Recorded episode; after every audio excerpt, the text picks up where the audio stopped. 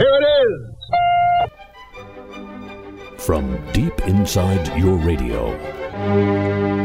Ladies and gentlemen, this week's program focuses primarily, and uh, that that is something new for this program to focus primarily on anything. It focuses primarily on the passing this week of two courageous men, both named Stanley. Both died this past Tuesday. And to a greater or lesser degree, I knew both of them. One worked in showbiz and advertising, so he was kind of famous. We'll get to him in a few moments. The other Stanley worked in academia. Until late in his life, I yanked him into showbiz. His name was Stanley Kutler, and judging by what I've heard from some of his students since his passing, he was a revered history professor at the University of Wisconsin long before he got the chance to make history. That opportunity presented itself when Richard Nixon's practice of recording his conversations became known to the public during the Watergate hearings.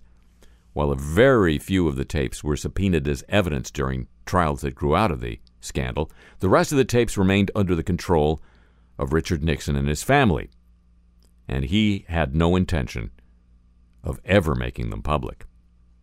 Stanley Kutler had a cockeyed belief. The tapes were made on publicly purchased tape machines, on publicly purchased tape, with the aid of publicly paid personnel. So, Stanley thought, the tapes belonged to the public. That was more than idle theorizing.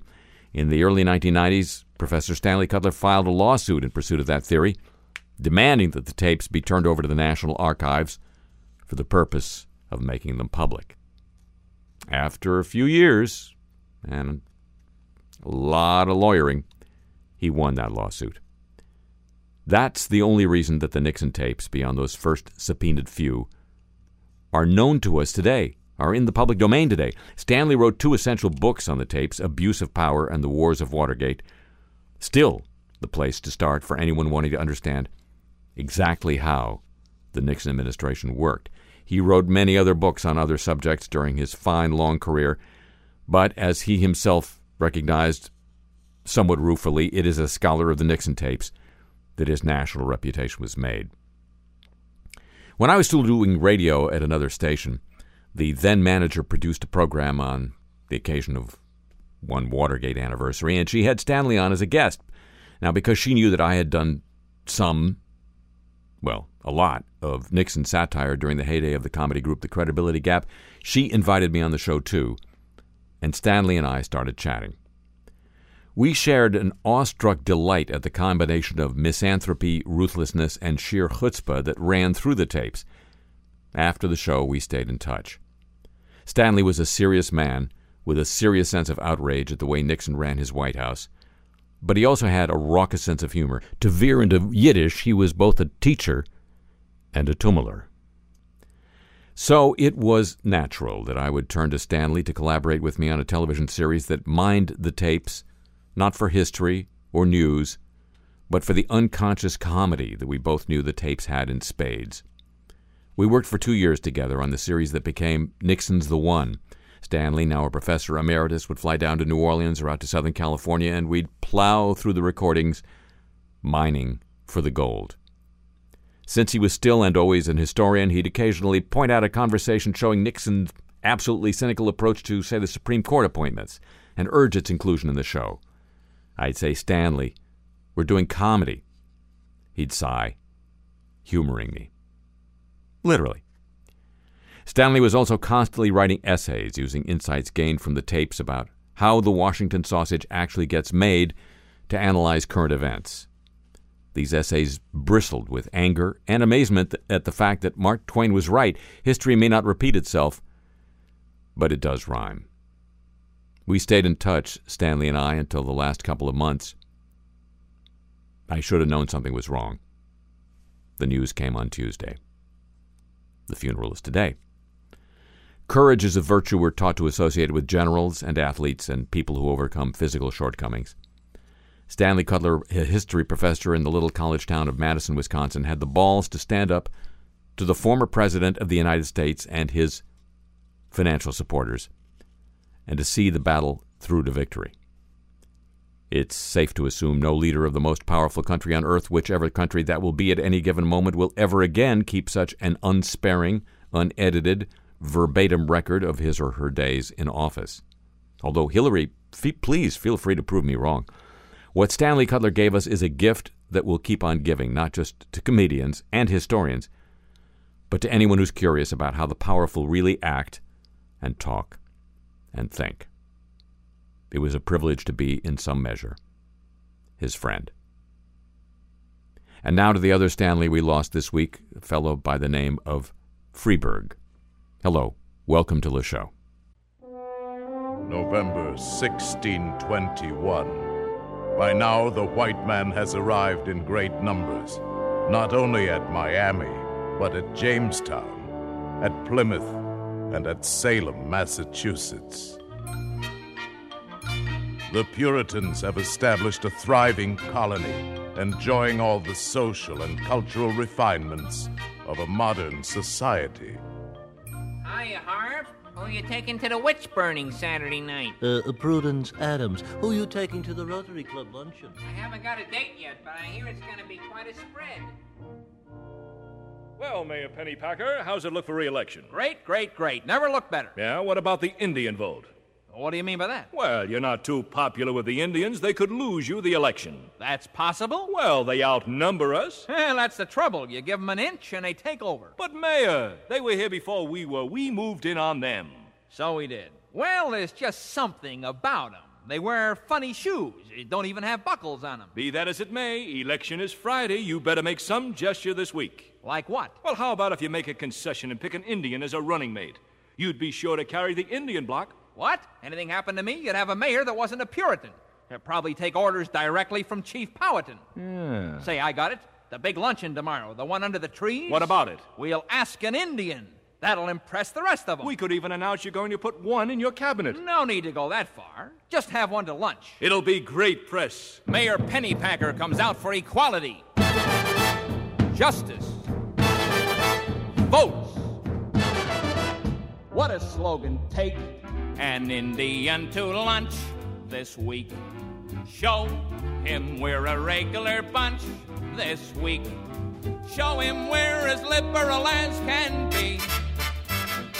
Let him know he's almost as good as we. Make a feathered friend feel fed this week. Overlook the fact he's red this week. Let him share our Quaker oats Cause he's useful when he votes. Take an Indian to lunch. Two, four, six, eight. Who do we tolerate? Indians, Indians, rah, rah, rah. Take an Indian to lunch this week. Let him sit right down and munch this week. Let's give in and all do the brotherhood bit. Just make sure we don't make a habit of it. Take an Indian to dine this week. Show him we don't draw the line this week. We know everyone can't be as American as we. After all, we came over on the Mayflower. Take an Indian, not a wooden Indian, but a real life Indian to lunch.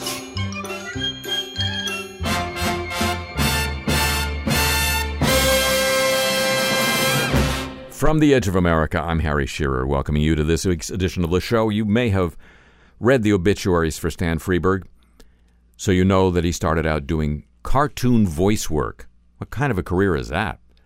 And then he became a voice and puppeteer on a legendary children's show on Los Angeles TV. It's called Time for Beanie.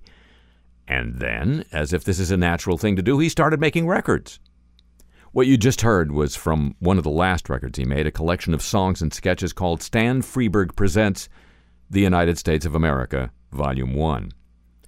But through more than a decade as a Capitol Records artist, before that phrase became a kind of career death sentence, Stan made fun not only of American history, but of politics and television and the music business and music itself.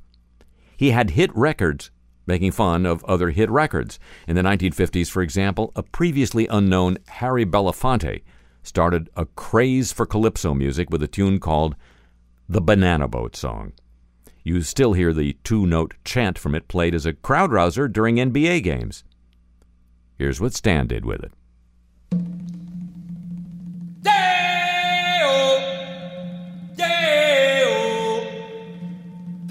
Daylight come and me want go home.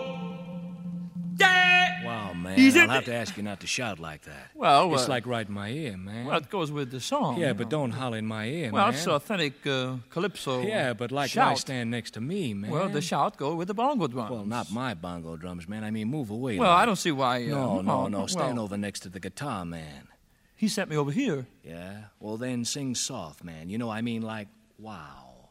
Okay. It's too loud, man. Day. That's better. He's a day, he's a day, he's a day, he's a day, he's a day. Oh, daylight come and me want go home. Yeah, man. Who work all night and a drink of rum. Daylight come and me want go home. Stack banana till the morning come. Daylight come and go home. Lift six foot, seven man. foot, eight Hold it, foot man. bunch. Too loud, man. Too loud. Six foot, seven Hold it, foot, man. Hold eight it, hold foot it, man. bunch. My ears. My ears. Like my ears. No, hold it, man. Too shrill, man. It's too piercing. Oh, well, I don't see why. No, it's too piercing, man. It's uh, too piercing. Well, I got to do the shout. No, man, it's too piercing. Like I don't dig loud noises. Well, you ruined the whole Piercing. record, is what you do. Yeah, well, tough. I'll take my bongos and go, man, because the whole thing is like bugging me anyhow. Yeah, well, wait a minute. I won't no, shout. I'm cutting, no, man. No. Like I didn't want to make this gig in the first place. no, no, wait a minute. I'll be soft. Yeah? Well, then back off from me, man. It's too piercing. Okay? How's this? Deo! Too loud, man. Okay? Too loud, man. I can still hear you. Would you mind leaving the room? Okay?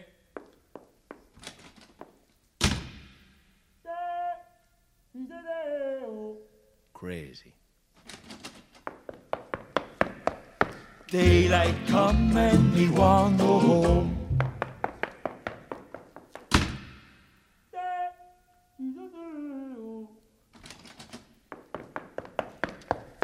Daylight come and me want go home. A beautiful bunch of ripe banana. Daylight come and me want go home. Hide the deadly black tarantula. Daylight Oh, man, don't sing about spiders. I mean, ooh, Well- like I don't dig spiders. Well, that's that's how the song goes. He goes, hide the deadly black tarantula. Daylight come Is that it? Can I leave now? Oh, not yet. We got a big finish.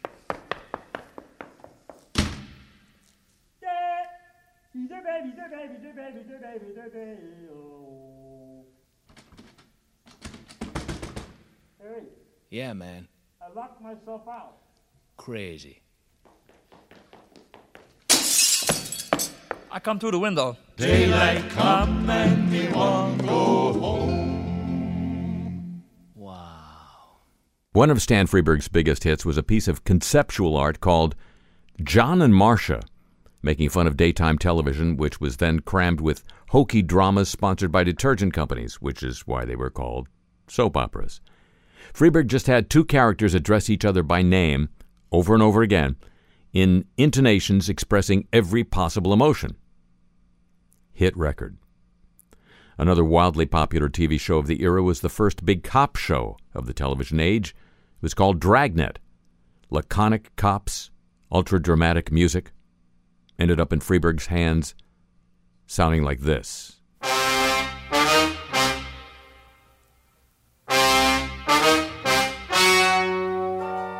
The legend you are about to hear is true.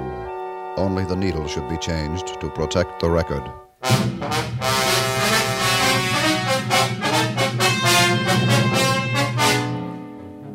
This is the countryside. My name is St. George. I'm a knight. Saturday, July 10th, 8.05 p.m. I was working out of the castle on the night watch when a call came in from the chief. A dragon had been devouring maidens. Homicide. My job. Slay him. You call me, Chief? Yeah, it's the dragon again, devouring maidens. The king's daughter may be next. Mm-hmm. You got a lead? Eh, nothing much to go on. Say, did you take that 45 automatic into the lab to have them check on it? Yeah, you were right. I was right. Yeah, it was a gun. 8:22 p.m. I talked to one of the maidens who had almost been devoured. Could I talk to you, ma'am? Who are you? I'm St. George, ma'am. Homicide, ma'am. I want to ask you a few questions, ma'am. I understand you were almost devoured by the ma'am. Is that right, Dragon? It was terrible. He breathed fire on me. He burned me already. How can I be sure of that, ma'am? Believe me, I got it straight from the dragon's mouth. 11:45 p.m. I rode over the King's Highway. I saw a man. Stopped to talk to him.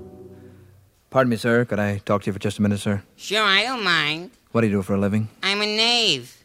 Didn't I pick you up on a 903 last year for stealing tarts? Yeah? So what, do you want to make a federal case out of it? No, sir. We heard there was a dragon operating in this neighborhood. We just want to know if you've seen him. Sure, I seen him. Mm-hmm. Could you describe him for me? What's to describe? You see one dragon, you seen 'em all. Would you try and remember, sir, just for the record? We just want to get the facts, sir. Well, he was, you know, he had orange polka dots, Yes, sir. purple feet, breathing fire and smoke, Mm-hmm. and one big bloodshot eye right in the middle of his forehead, and, uh, like that. Notice anything unusual about him?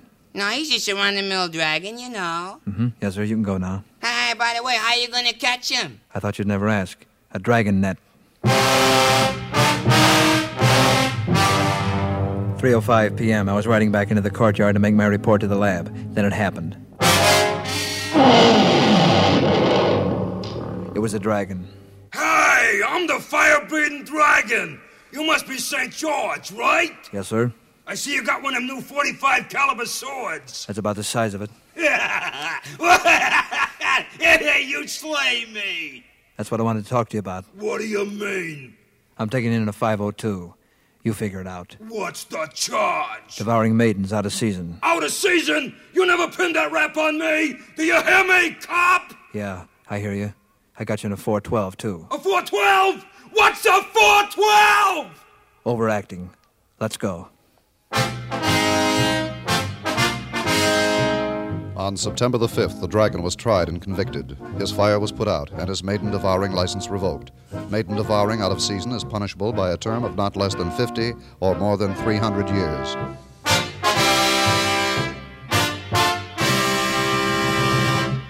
If you watch PBS, please give. But if you really watch PBS, you've long since learned to avoid reruns of The Lawrence Welk Show. In its very first iteration, The Welk Show was a local dance band program fronted by an accordion player with a Germanic accent originating from a ballroom on a pier in Santa Monica.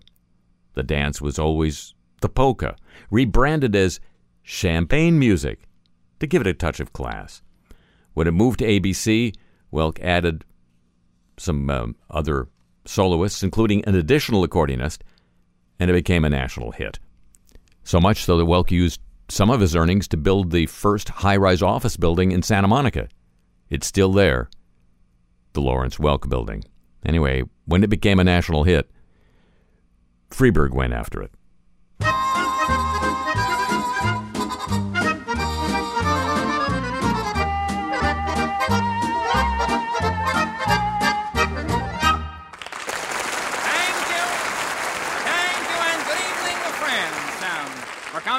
Once again from the beautiful Aragon Ballroom on Lick Pier at the beautiful Santa Monica Beach, California. Uh, we've been getting lots of cards and letters from you folks out there in the television land. Uh, and we surely do thank you for, uh, for, uh, for all the cards and the letters uh, from you folks uh, out there in the television land. Um, uh, starting us off tonight is our trio, the Lemon Sisters. And girls, what are you going to sing? We're going to sing thank you for all those cards and letters you folks out there in television land.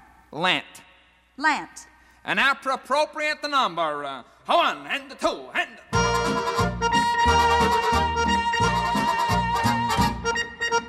Thank you for all those cards and letters, you folks in television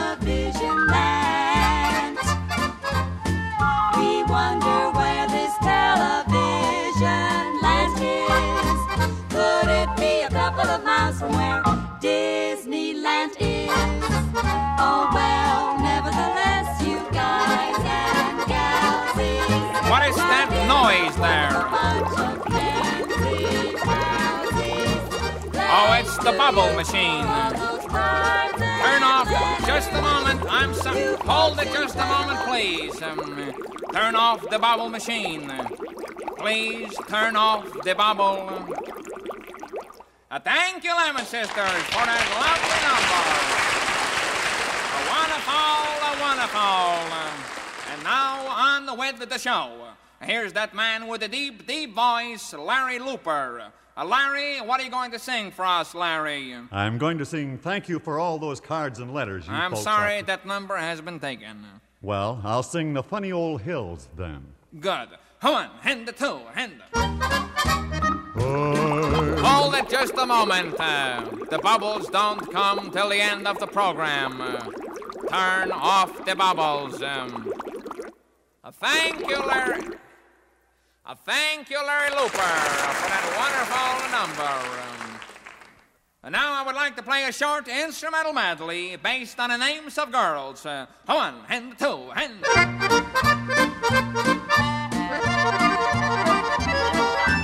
No. No, that's not it.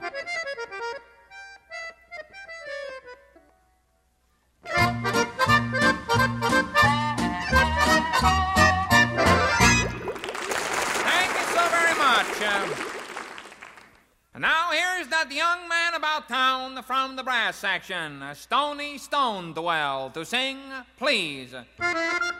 Please, lend your little ears to my plea. What is the matter with that machine? Here, hit it with your horn. Hit it. Here, stick your mouthpiece in it there. A wonderful, a wonderful. Uh, and now on with the show. Here's our champagne lady, Alice Lean. Alice is gonna sing Moonlight and the Shadows. Uh, one and two and. Ladies and gentlemen, for the first time in 25 years, uh, my puffing finger is caught in my cheek. Will you give me a hand there, Alice? Here, pull my arm. No, the, the other arm. Just pull it. Pull it. That's it.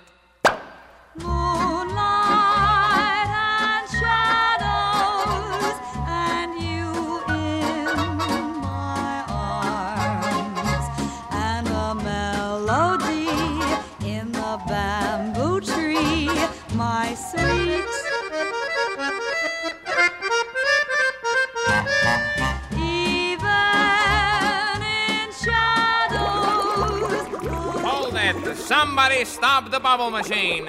The whole ballroom is lathering up with bubbles. And now I can't see the cameras.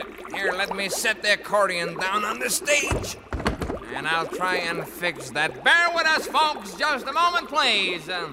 Gee, the time is running out, and we haven't even played the polka. Wait a minute, boys. I didn't mean. Hold it, Alice. Don't polka on my accordion. Gee, Dad, it was a Wurlitzer. Hit the theme, boys. Um, and so it's good night from all the champagne. Where's the cameras? There's so many bubbles I can't. And so, friends, we help. The whole ballroom is shoving off the sea.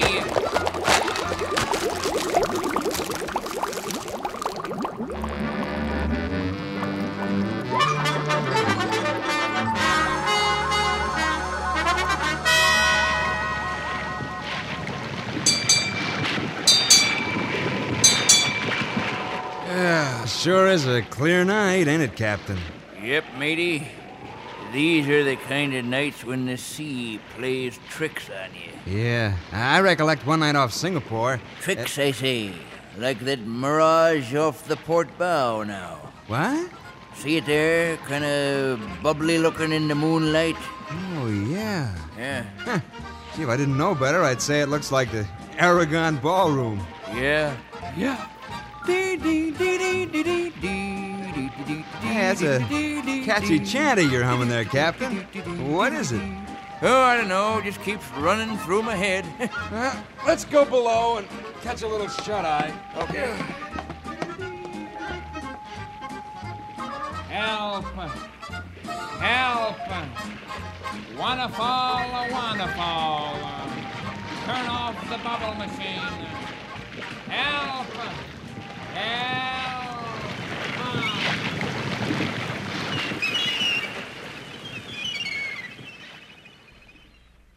You've probably heard Stan Freberg's Green Christmas played on the holiday edition of this program.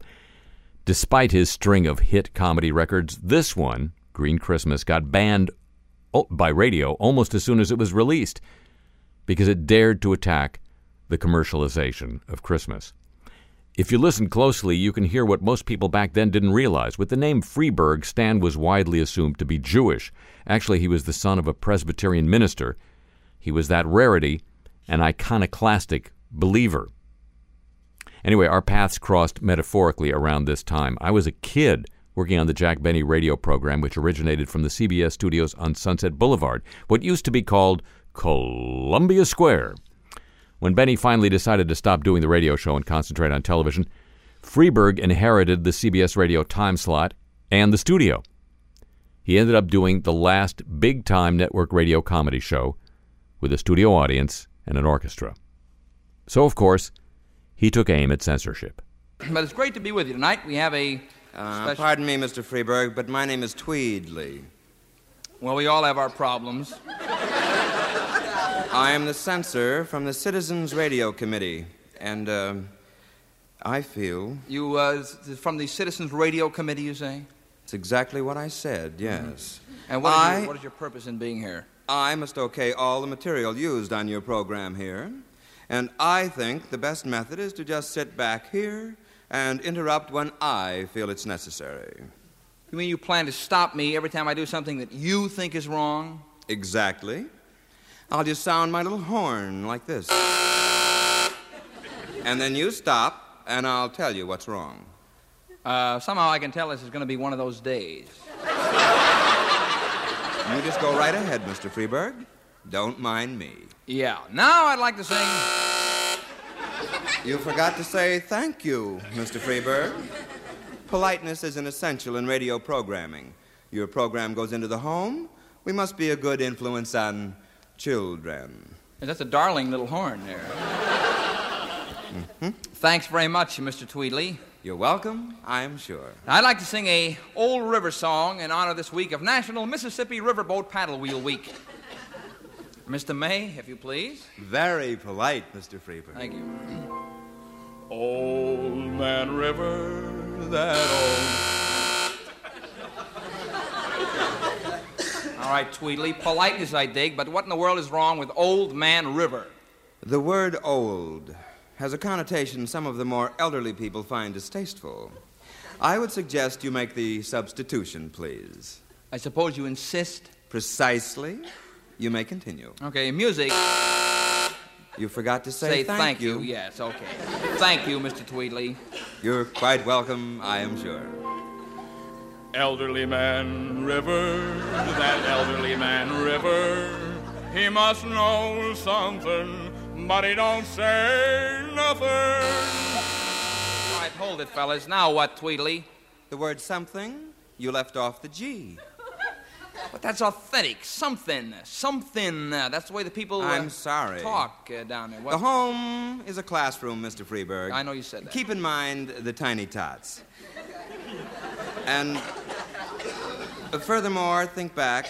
You'll recall that you said, but he don't say nothing. Mm-hmm. Now, really, Mr. Freberg, that's a double negative. Do you mean he does say something? No, I just wasn't using my head, I guess. I mean, after all, it should be grammatically correct, keeping in mind. Mind the tiny tots, yes. You probably mean he doesn't say anything. I, I, I suppose I mean that, yes, I guess. All right, uh, fine. You win. All right, Billy, music. Thank you. Thank you. Thank you. You're welcome, I am sure. Elderly man river, that elderly man river. He must know something, but he doesn't say anything. He just keeps rolling, rolling. He just keeps rolling along. Don't doesn't plant taters, potatoes. He doesn't plant cotton cotting. And them, these, those that plants them are soon forgetting. But every man river he just keeps rolling along. Excellent.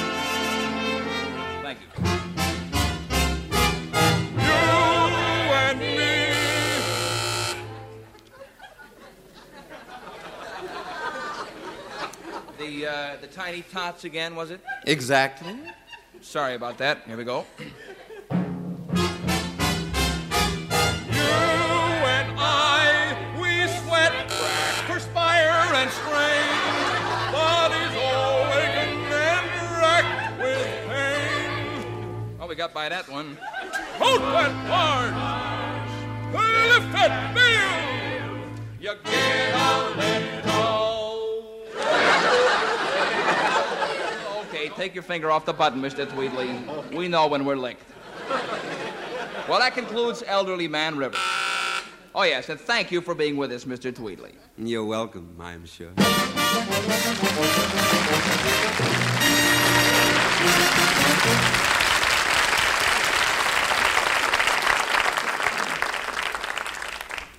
The radio show went off the air. Radio, network radio went off the air. And Freberg set to work on uh, what most of his fans regard as his magnum opus Stan Freberg Presents the United States of America, Volume 1. It purported to be a history of the United States told as a musical comedy, a Broadway kind of musical comedy. Later on, he tried to get it produced as a Broadway show, encountering the usual frustrations of that process. But the record itself was um, something that college students in that era, at least the ones I knew, played over and over again and memorized. This is how it all started with Columbus. 1492, Madrid. The Queen of Spain grants an audience to an obscure Italian sailor. There in her chambers, plans are made destined to change the course of history. All right, we'll go over it once again. First, you hawk the jewels, you give me the money, and I buy the ships. Then I discover the new world, you dump the king, and I'll send for you. You say you'll send for me, darling, but will you? Now, look, we've been all through this before. I know, but really, you're such a dreamer. You'll go out there and you'll sail right off the edge of the world. I will not. Wait. You're such a charming boy, darling. Why don't you forget all this? I'll set you up with a nice little Fiat agency over in West Barcelona. I don't want a Fiat agency. Well, then why don't you go to art school like your friend Da Vinci? I'll put you through. Look, if Lenny wants to starve to death, that's up to Lenny. Me, I want to discover the new world, carry out my dream. His Majesty King Ferdinand. The king. Oh, sure. He'll be at the Inquisition all afternoon, huh? Time just slipped away. Quickly, take the jewels and go over the balcony. Too late. Uh, uh, good afternoon, dear. How was the Inquisition? Amusing? Ah, Dullsville, same old. Hey, who's that? Oh, uh, you, you remember Christopher Columbus? Oh, you mean old round, round world? you and your bohemian friends. He's not Bohemian, he's Italian. Italian, bohemian, look at him in that hat. Is that a crazy sailor? Crazy! I'll tell you how crazy. He's a man with a dream, a vision, a vision of a new world, whose alabaster cities gleam undimmed by human tears, with purple mountain majesties above the two cents plain. Fruited. Fruited. He holds these dreams to be self evident, this round, round world with Indians and justice for all. Let us then go forward together toward Miami Beach, that the dream of this crazy Italian boy, indivisible, should not perish from the map. Bravo! Bravo! Hey, was that moving? Was that a great bit? Listen, Huh? I always said this girl had a lot. Wait a minute. I ask a simple question, I get a pageant. Why should Spain sponsor you? Why don't you go to Portugal? I did. They bought the prices right. Oh. Then I have your permission to sail? Mm, have you had your shots? I have. Permission granted. Grazie.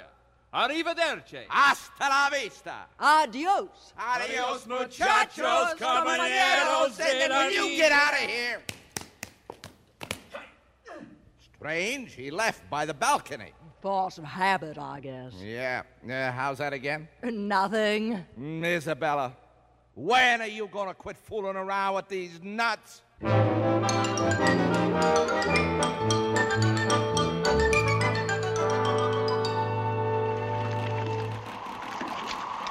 Admiral Columbus, sir. The men are weary, on the point of madness. Well, that's the trouble with labor today. Don't they realize we're going to discover the new world? You've been saying that for the last 57 days. Well, nobody forced you to come along, Your Majesty. My doctor told me I should go to Florida for the winter. Mm-hmm.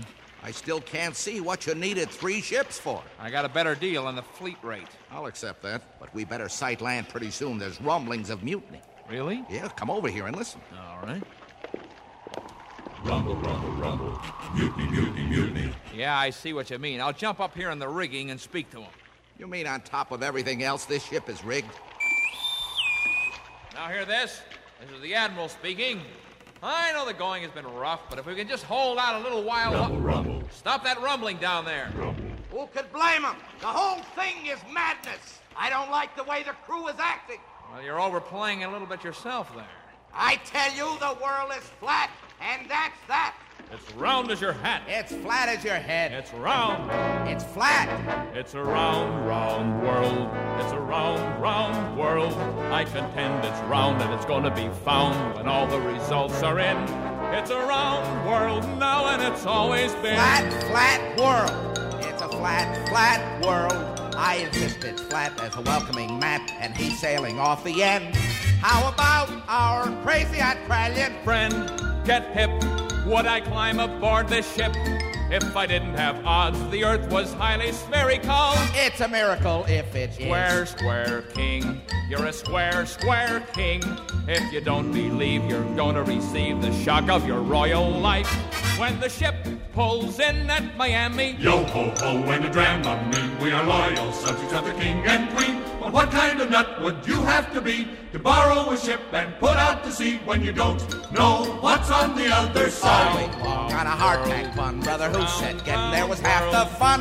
Give up my throne for one Navy bean. No wonder I'm turning three shades of green. How could I go on such a lonely Crazy kind of scheme. It's a cockamamie dream. Would If the you don't climb aboard this ship? We're gonna scream. If I didn't have odds, the earth was highly spherical. It's a miracle if it Yo ho ho to the wind and rain. There's a Square, typhoon coming up, but where's John Wayne? I feel don't like a redwood having to wait. How much of the ocean bit do you think I can take? Command in the name of Claim that land in the name of. Isabella and Ferdinand. That's Ferdinand and Isabella. New rulers of this round, round. It's a crazy kind of scheme. It's a cockamamie dream, but we hope it's a round, round world. Well, for all our sakes, I hope. What was that? French horns. No, no, I mean before that. Oh, it was a lookout. He sighted land. Quickly, hand me the glass. All right. No, no, the other one. Oh. Oh. To the New World. Likewise.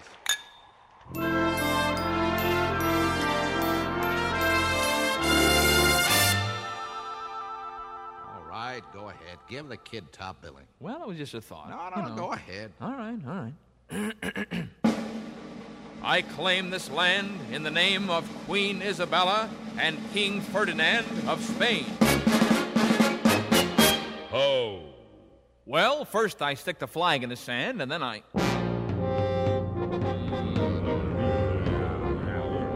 Watch yourself, Admiral. Natives. They may be hostile. Well, we're all a little hostile now and then. Some of us are able to sublimate, others can't adjust. You know how it is. I know, but you better try and talk to them. All right, all right.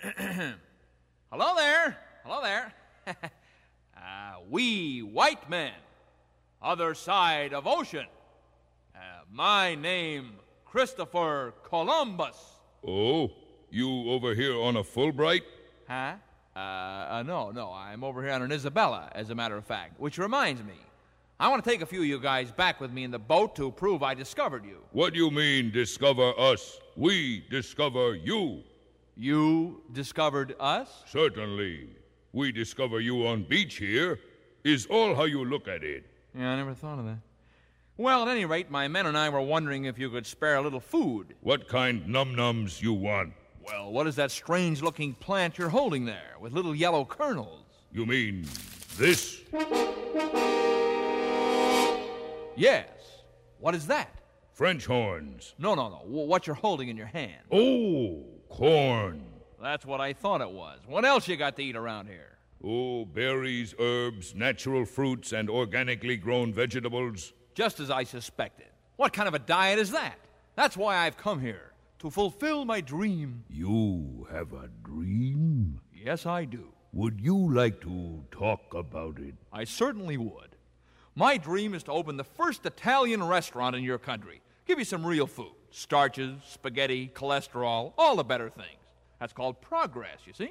Hmm. Now, right here would be a good location for the restaurant. Ocean view and all that. Is there room for a parking lot? You kidding?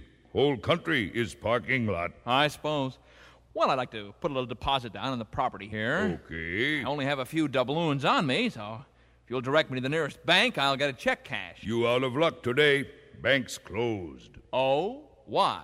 Columbus Day. Oh, yeah.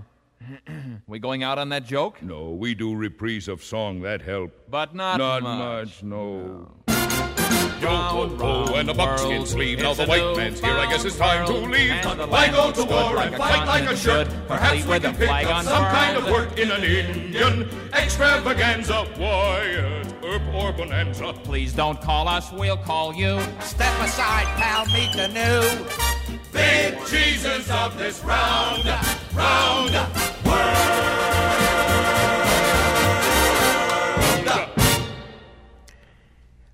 After not getting this show produced on Broadway, Stan found that what he wanted to do in television exceeded the boundaries of what ABC wanted to spend.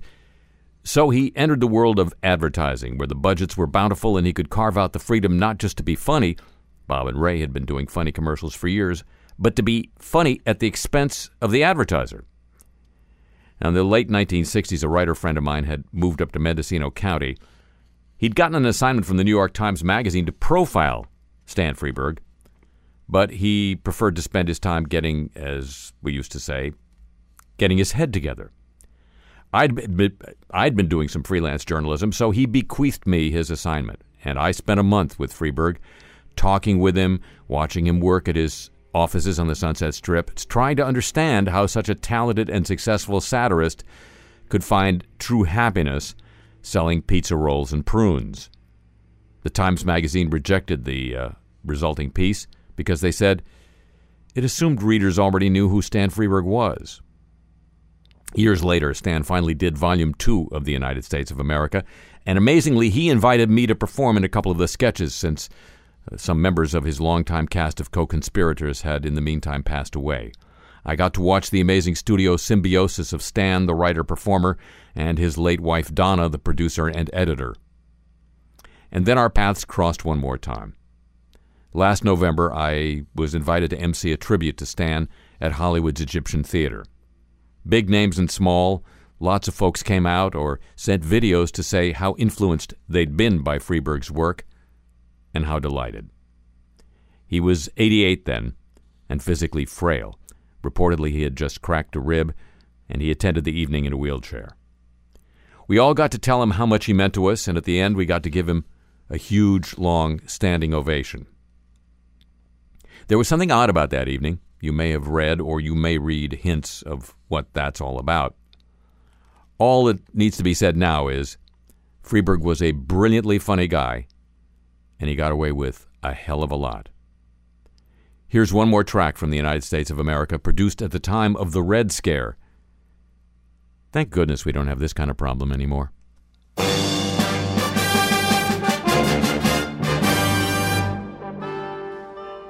trouble continued to brew. It was a time for action and a time for words. On a hot July night in 1776, Benjamin Franklin was aroused from his work by the call of destiny. Hey, you in there, Ben? Who's that, Sylvia? It's the call of destiny. Come on, take a look through the curtains there. It's Tom Jefferson. What, again? Well, it's no good. I'll have to let him in. I'm coming, I'm coming. Hi, Ben. Tom? You got a minute? Well, I tell you the truth, we were just going out of town for the weekend. But it's only Wednesday. Yeah. Well, you know, a penny saved is a penny earned. What does that got to do with anything, Franklin? I don't know. It's the first thing came into my head. I was just making conversation. An idle brain is a devil's playground, you know. So you're pretty good at that, aren't Yeah, you? Yeah, there's some new wise sayings I just uh, made up. Wise saying? I call them wise sayings. Mhm. Oh, what can I do for you? Well, I got this petition here I've been circulating around the neighborhood. Kind of thought you'd like to sign it. It's called the Declaration of Independence. Yeah, I heard about that. Sounds a little suspect, if you ask me. What do you mean, suspect? Well, you're advocating the overthrow of the British government by force and violence, aren't you? Well, yeah, yeah, but we've had it with that royal jazz. Who's we? Well, all the guys. Who's all the guys? Oh, George, Jim Madison, Alex Hamilton, Johnny Adams, you know, all the guys. The lunatic fringe. Oh, they are not. Bunch of wild-eyed radicals, professional liberals. Don't kid me. Oh, you call George Washington a wild-eyed radical? Washington? I don't see his name on there. No, but he promised to sign it. Oh, yeah, that's George for you. Talks up a storm with them wooden teeth. Can't shut him off. When it comes time to put the name on the old parchment Rooney, try and find him. Hey, what are you so surly about today? Surely to bed and surely to rise. Oh, all right, all right. Let's knock off the one-line jokes and sign the petition. What do you say, huh, fella? Well, let me skim down it here. uh, when in the course of human events, and so and so and so and so, so and so and so and so and so, that among these are life, liberty, and the pursuit of happiness. That's pursuit of happiness. Well, all your S's look like F's here. No, it's stylish. Oh, I see. It's in. It's very in. Oh, well, if it's in. we therefore, the representatives of the United States of America, so and so and so and so, solemnly publish and declare eh, that they are absolved from all allegiance eh, to the British eh, crown, and so on. A little overboard, isn't it? Well, uh, You write this? yeah, yeah, I knocked it out. It's just a 1st draft, you know. Well, I tell you, why don't you leave it with me and I'll mail it in, huh? Oh, come on.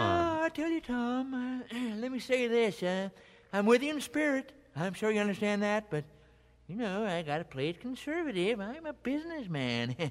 Yeah. I got the printing business going pretty good. Almanac made Book of the Month. And then I got the inventions, you know. Got pretty good distribution on the stoves now. Uh, and, of course, every Saturday evening I bring out the mag. The what? Magazine. Oh. Oh, that reminds me. Uh, that artist I sent by. Did you look at his stuff? You mean the Rockwell boy? Skinny kid with the pipe? Yeah, that's a kid. Yeah, I glanced at it, and he's too far out for me. Oh, yeah. Well, I know you got to play it safe. Uh-huh, Yeah. yeah. Uh, but getting back to the signing of the petition, uh, how about it, huh? Well, It's a harmless paper. Oh, sure, harmless. I know how these things happen. You go to a couple of harmless parties, sign a harmless petition, and forget all about it. Ten years later, you get hauled up before a committee. No, thank you. I'm not going to spend the rest of my life writing in Europe. Oh, come on. Come on, what? Come on and put your name on the dotted line. I got to be particular what I sign. It's just a piece of paper. Just a piece of paper, that's what you say. Come on and put your signature on the list. It looks to have a very subversive twist. How silly to assume it. Won't you nom de plume it today?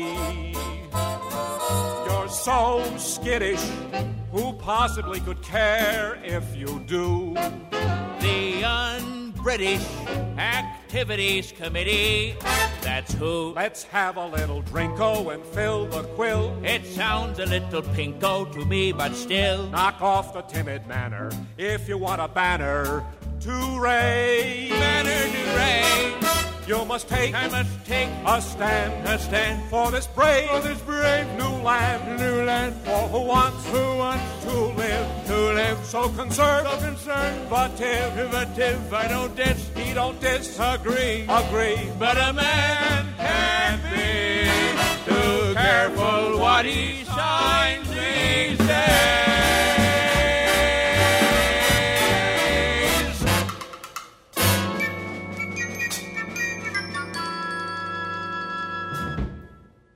If I sign it, will you renew your subscription? Yeah, if you promise not to keep throwing it on the roof. Well, my, If it isn't on the roof, it's in the rose bushes or in the mud. my eyesight isn't what it used to be, you know. Besides, it's hard to hit the porch from a horse. Now, come on. All we want to do is hold a few truths to be self evident. You sure it's not going to start a revolution or anything? Trust me. Okay, give it to me. You got a quill on you? Here you are. All right. Look at this show off Hancock, will you? Pretty flamboyant signature for an insurance man. Ah, you did a good thing, Ben. You won't be sorry. now, if I can just get another three or four guys, we'll be all set. Well, I tell you one thing. What's that? You better get get 'em to sign it in the next couple of days before they all take off for the 4th of July weekend.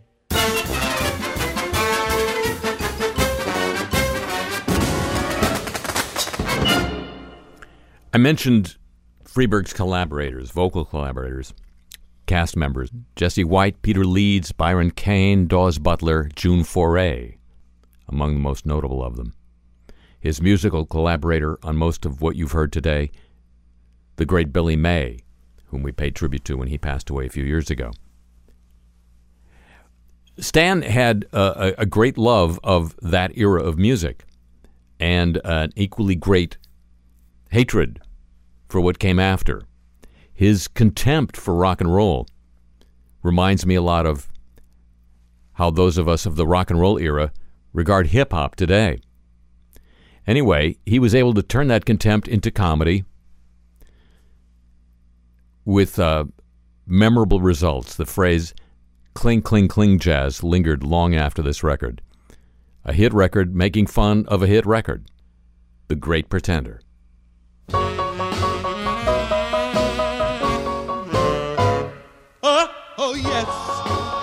Great pretender.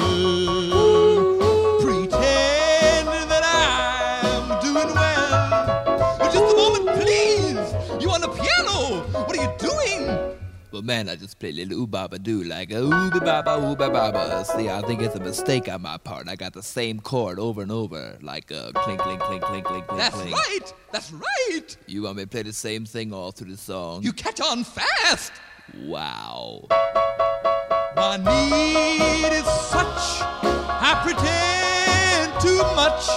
I'm lonely, but no one can tell.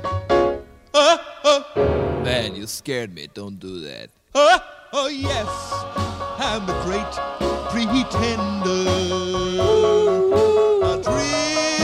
In a world of my own. Watch it, that's better. I'll play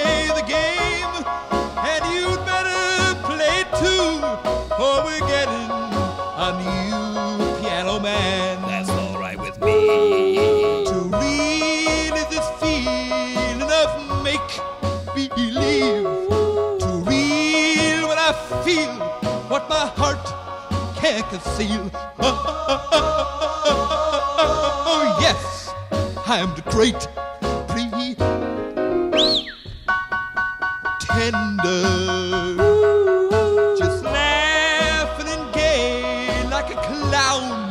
Hand is falling off, man. I seem to be what I'm not. You see, I'm wearing my heart like a crown. Wow, what a drag. Pretending that you're still around. But just a moment, just a moment, please. I thought you were through, man. No, no. I don't play that lick no more, man. I come from a different school, like Shearing, style. Dig, man. Ooh, ba, ooh, be, ah, Hold it. ooh, be, ah, That's not gonna ah, sell the records. But man, don't bug me. I don't want to play that cling, cling, cling jazz. You play that cling, cling, cling jazz, or you won't get paid tonight. Well, all right. To real is this feeling of make believe. to me when I feel what my heart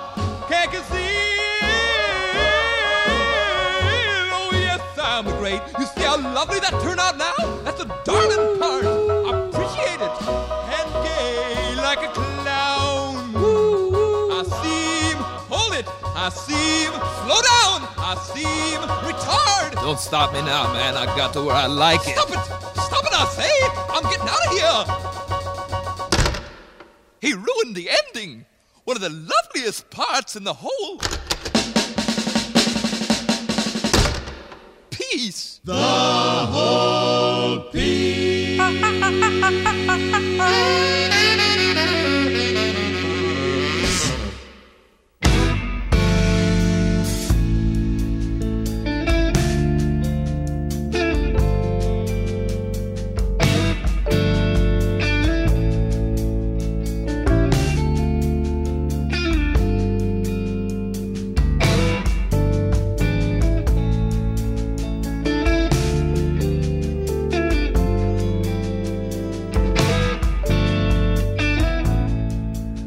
News of secrets, ladies and gentlemen, just before we close.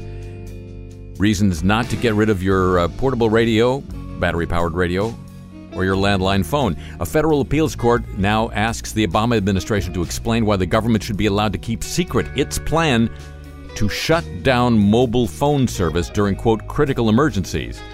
The Department of Homeland Security came up with the plan, Standard Operating Procedure 303, after cell phones were used to detonate explosives targeting a London public transportation system. The um,